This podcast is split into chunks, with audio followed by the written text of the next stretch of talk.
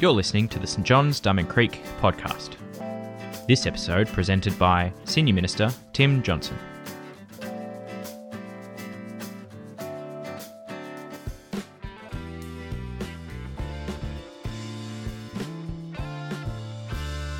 Hey everybody, my name's Andy, and it's my pleasure to be reading the Bible for us tonight. Um, we are continuing our series through Mark.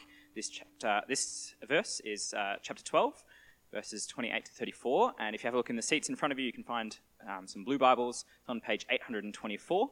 Um, or if you want to use an app, we recommend bible.com slash app.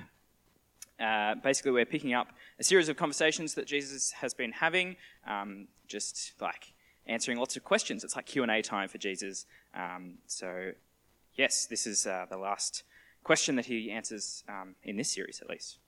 So, uh, starting at verse 28. One of the teachers of the law came and heard them debating.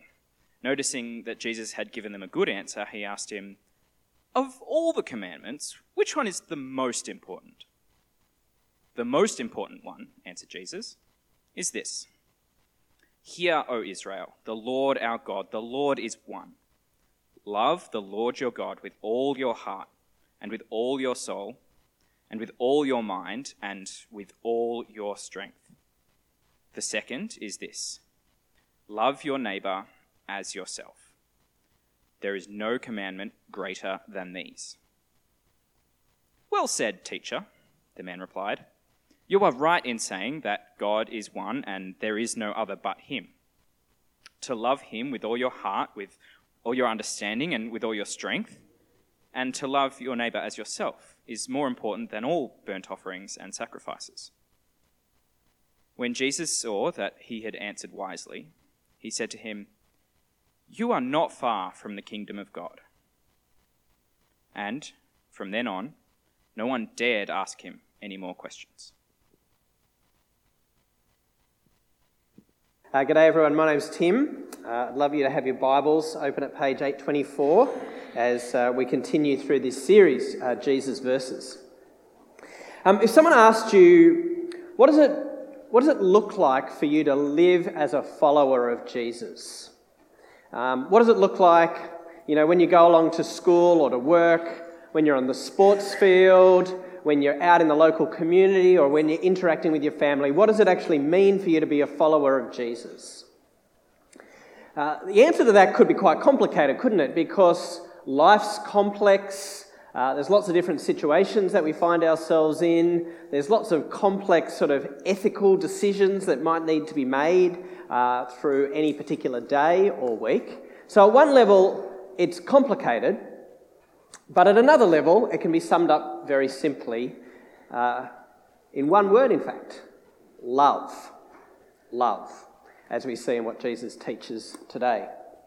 Uh, so, we're looking through, as Andy said, these series of interactions that Jesus has as different religious groups come and ask Jesus a series of questions. So, the chief priests, teachers of the law, and the elders came and they questioned Jesus' authority. Then we saw the Pharisees come and they tried to trick Jesus with a political question to try and get him in trouble. Last week we saw uh, a group called the Sadducees and they tried a tricky theological question. They tried to make Jesus look like an idiot by asking him a tough theological question that they thought he wouldn't be able to answer. Uh, and this week it's a bit different because rather than a group coming, we've just got one person, an individual who comes asking his question. Uh, the individual is a teacher of the law, and you might remember from a couple of weeks back that teachers of the law were really experts in the Jewish scriptures, what we would call the Old Testament, the first part of the Bible. So, teachers of the law, they memorized parts of the scriptures, they were experts in interpreting what it meant. They were the sorts of people that people would come and ask their questions if things weren't clear. This guy could actually have been a Pharisee or a Sadducee, those two groups that we've looked at over the past two weeks, because both of those groups had their own kind of experts, teachers of the law within their group. So he could have been either of those, we don't know. Uh, and it's clear that he's been watching as Jesus has been answering these other questions he's been listening in and going, those are good answers. This guy, Jesus, knows what he's talking about, and he comes with an attitude of willingness to listen to Jesus. We're told there in verse 28 that he notices that Jesus has given them a good answer. So it's quite different from the interactions that Jesus has been having, where other people, they're trying to trap him and to trick him. This guy seems genuine. He's a genuine seeker who wants answers, and he wants to know how he can actually live life well for God, and he thinks Jesus is going to be the guy who can give him those sorts of answers. And so he asks his question Jesus, of all of the commandments, which is the most important? Now, this wouldn't have been an uncommon question at the time. Uh, Jewish scholars at the time had worked out, by counting them all up, that there were 613 different commandments in the Old Testament. And they often debated which are the heavy and which are the light commandments, by which they meant which ones are the really hard ones to do, which ones are a bit easier, which ones, you know, it's pretty bad if you break them, whereas other ones, you know, it's, it's not good, but maybe it's not as serious as the others. And they'd often had debates about these things. And so he comes and he thinks, maybe Jesus has got a good answer for this question. I'd love to know. Jesus, tell me which is the most important commandment? And Jesus gives his answer in two parts he basically quotes two specific commandments rather than one from the Old Testament. His answer starts there in verse 29. Jesus said, The most important one is this Hear, O Israel, the Lord our God, the Lord is one. Love the Lord your God with all your heart, and with all your soul, and with all your mind, and with all your strength. Uh, Jesus is here quoting Deuteronomy chapter 6, verses 4 and 5. And this verse was kind of like one of those purple passages which would have been really well known to Jewish people at the time and is really well known to Jewish people today. Um, it's called the Shema, and it was actually part of daily prayers that would be recited to God. So faithful Jewish people would say this each and every day. So it was really well known. It was kind of like uh, Christians, the most famous verse for Christians is John 3:16, for God so loved the world that he gave his only son. This is kind of like the equivalent for Jewish people. It is a really central uh, verse in their understanding that Jesus quotes. And if you look at it, you can see that it contains a theological truth and an ethical command. So, the theological truth is that there is one God and only one God. Uh, that's kind of emphasized when the teacher, you see, responds to Jesus. He likes what Jesus says. And in verse 32, he says, You are right in saying that God is one and there is no other but Him. In Jewish faith, different from all of the other religions at the time that this conversation is taking place, there was one God and one God only. In other religions, there was kind of a God for this and a God for that. There were a variety of different gods that you could pay attention to, but Jews were very clear that there is only one God. There is one God who is responsible for creation. He's made everything that we see in the world, including people. There is one God who sustains the world and sustains every breath that people breathe. There is one God who directs what happened in the world, who's responsible for everything that goes on. There is one God who is the judge that every single person will have to answer to about the way that we've lived. There is one God and one God only. Now, if that's true, then that requires people to make a response. And Jesus says the way to respond to this one God is to love Him. Love is the key response. Love the Lord your God with all your heart, with all your soul, with all your mind, and with all your strength. In other words, Jesus says, love God with every aspect of your life and love God with every fibre of your being. Now, I think we just need to pause there because love is such a common word that we use all of the time. We're really familiar with it, and yet it's a word which is often misunderstood. And we need to be careful that we don't go astray right at the start, thinking that we know what Jesus means by love and getting it wrong. Because when Jesus talks about love here, he's not primarily talking about feelings. When Jesus says, love God, I want you to love God, he's not saying, generate loving feelings within yourself, make yourself really feel love towards God. That's pretty kind of hard to do, isn't it? To sort of make ourselves feel things. No, we may or may not feel loving in a particular moment before God, but that's beside the point. Jesus is saying, I want you to act in love. It's about actions and what we do. Like Kat was saying, it's the decisions that we make to make a decision to love God with everything that we have. It's talking about action, doing the loving thing rather than feeling the loving feeling necessarily. And Jesus is saying, in your love, it's got to be all encompassing heart, soul, mind, strength.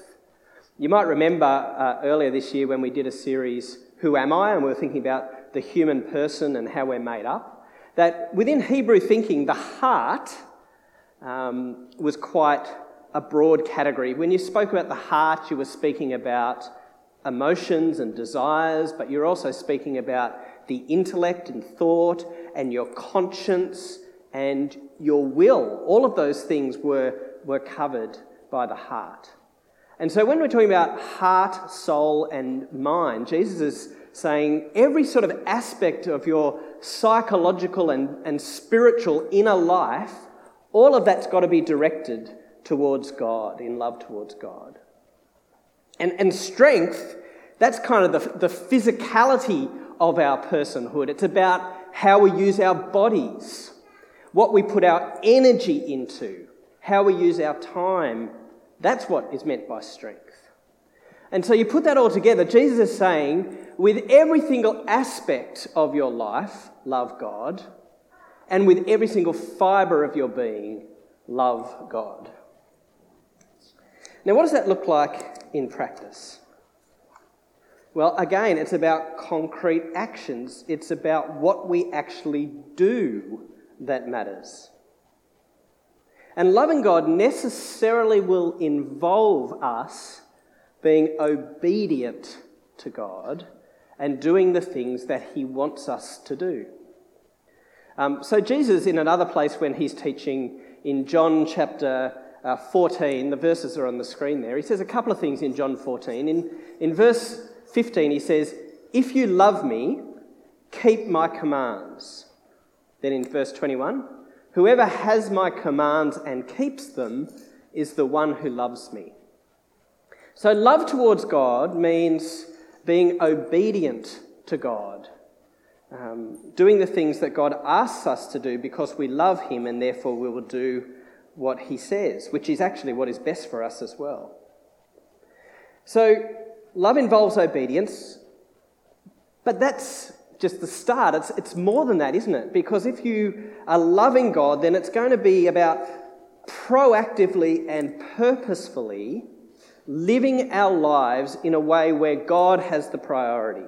And we look to Him first and foremost as we make our decisions. So we can ask ourselves are we loving God with the way we use our time and our energy? Right, is it a priority for me to meet with God's people, to listen to what God has to say to me through His Word, spend time with Him in prayer, where I share my life with Him and I listen to God speaking back to me? Am I using the gifts that God has given me, the training, the experience, the, the wiring and personality that God's gifted me with, in order to serve God and to use that so that He would be honoured in the way that I live my life. Right? I'm not just talking about how we serve at church here either. I'm not just talking about whether you're on a roster.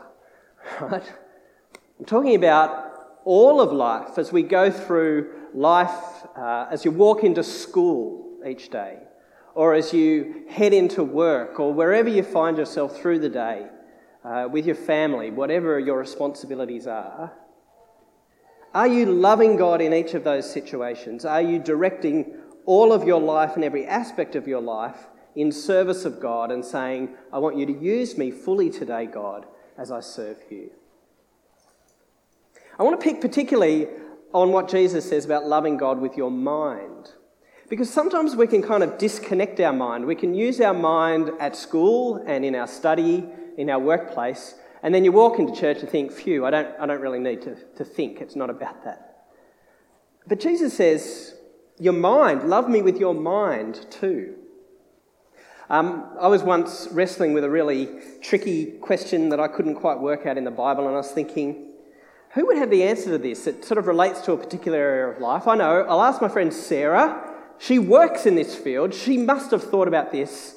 Um, she's a mature Christian person. She's an expert in this particular field. I'll go and ask her the question. So I said, What do you think? I've been trying to work this out. You must have the answer.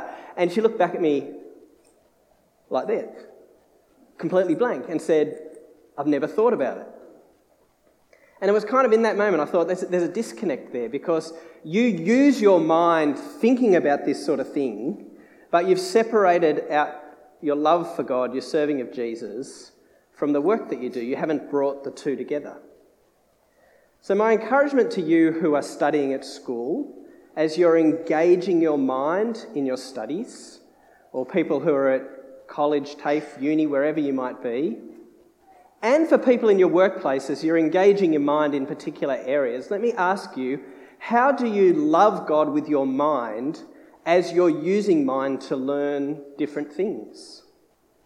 Are you bringing it together and thinking, how does this fit with my understanding of what the Bible teaches? How do I bring a Christian worldview and so love God and connect what I'm thinking about and learning with my understanding of God? That's part of loving God with your mind. So I really want to emphasize that. For you guys who are at school, how do you love God as you learn? How do you think about how this impacts on your Christian life as you're learning things? God calls us to use every part of our lives in love for Him, to love Him with every aspect of our lives, and to love Him with every fibre of our being. But Jesus adds another commandment uh, as well in verse 19. He says, The second is this Love your neighbour as yourself. There is no greater commandment than these. Jesus, again, is, is quoting a command, a verse from the Old Testament. He's quoting from Leviticus chapter 19 and verse 18 this time. He's actually only quoting half the verse, and it's less obvious. If the other one from Deuteronomy was kind of a passage that everyone knew, this one's a bit tucked away and hidden, and Jesus has sort of pulled it out and said, This one as well, love your neighbour as yourself. It's not like no one has ever said this before. There's other Jewish teachers who said similar things. So there's this great story in the Talmud, which was uh, a series of Jewish writings before the time of Jesus reflecting on the scriptures. And in the Talmud, there's this story about a young man who goes to the two religious teachers at the time, the two kind of legend teachers whose names were Shammai and Hillel. And th- this young youth says, asks them, Teach me the whole of the Jewish law while I stand on one leg. Well, the first guy, uh, Shammai, he's holding a measuring stick in his hand. He chases the youth away with the stick, trying to belt him, you know, get out of here, you young punk, don't ask dumb questions. Uh, but Hillel, the second one says this What is hateful to you, do not do to your neighbour. That is the whole Torah, the whole Jewish law, while the rest is commentary. Go and learn it. What is hateful to you, do not do to your neighbour. That's not quite what Jesus is saying. Do you notice the difference? Hillel is saying, if it's harmful, if it's hurtful, don't do it. Whereas what Jesus is saying is if it's loving and helpful and beneficial, and it's something that you would like to have done to you, do it to other people. Jesus is focusing on the positive, the proactive. It's not just avoid doing harm, but actively seek to do good for other people. Now, that's pretty hard to do, isn't it? Because it requires us to think about what other people might most need and how we can love them and do that. Again, remember, we're not talking about feelings, but we're talking about actions. Doing good, actively doing things for the benefit of other people. And actually, you might not feel loving when you do them. You might feel angry or upset or annoyed at the other person, and yet Jesus still says, Love them the way that you would want to be loved yourself. It calls us to think about the other person and what they need.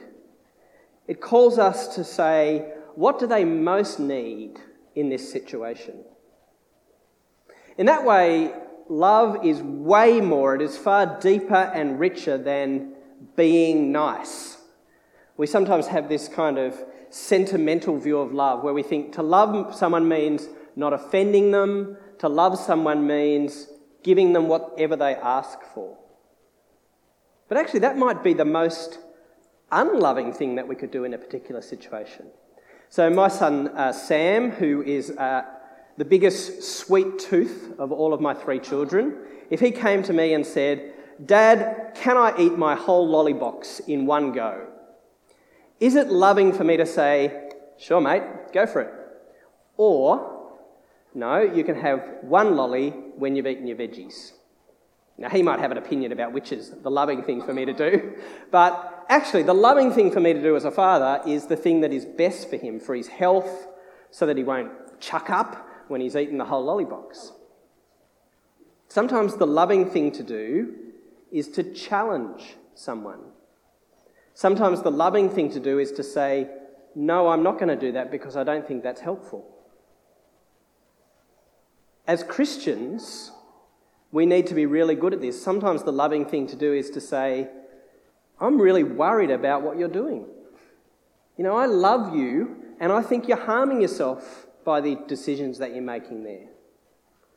That is love, not sort of avoiding the conversation and hoping it'll go away, but loving people enough to be able to confront the situation and have an honest conversation, even if you're worried about how that's going to go down.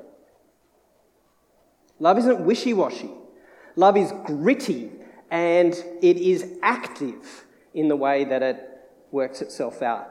And it's other person focused. When Jesus commands us to love, that's the sort of thing that he's speaking about. And again, just like our love for God, love has a structure to it. It's not a vague kind of go with the vibe sort of thing. There are other commands that God has given us which give shape and structure to show how to love other people. Do not gossip. Do not murder. Do not tell lies to one another. Do not commit adultery. Welcome one another. Be reconciled to one another. Forgive one another. Bear one another's burdens. Encourage one another. Jesus is able to give a summary love others, love God, because it kind of encompasses these other commands that are also there, which give a structure to show the best way to do love by carrying out these other commands from God. So, love and obedience go together. If we're going to love God, it means obeying the commands that God has given us including the best ways to love other people, the way that God would want us to do that. So, how are you going with that? How are you going loving your neighbour? Not feeling love, but doing love for others. Who is, the, who is the person that you're finding it hardest to love at the moment? Who's the, the kid at your school, or the person at your work, or the family member who, gee, it's hard to love, but you want to put into practice this command of Jesus to love them because he calls you to do it? What is it that you could do for them? Is it just listening to what they have to say? Is it finding a way to help them with their schoolwork or the work that you're doing in the workplace together? Is it forgiving them because they've hurt you some way? What is it that you need to do to carry out this command of Jesus to love your neighbour as yourself? Jesus sums it up very simply love God, love your neighbour. It's, it's easy to remember simple to remember, profoundly difficult to do in practice. So, how does this passage end? Well, it's clear that the teacher of the law is impressed with Jesus' answer. He reiterates what Jesus has said. And then he says something really surprising at the end. He says, Loving God and loving your neighbour is more important than all the burnt offerings and sacrifices.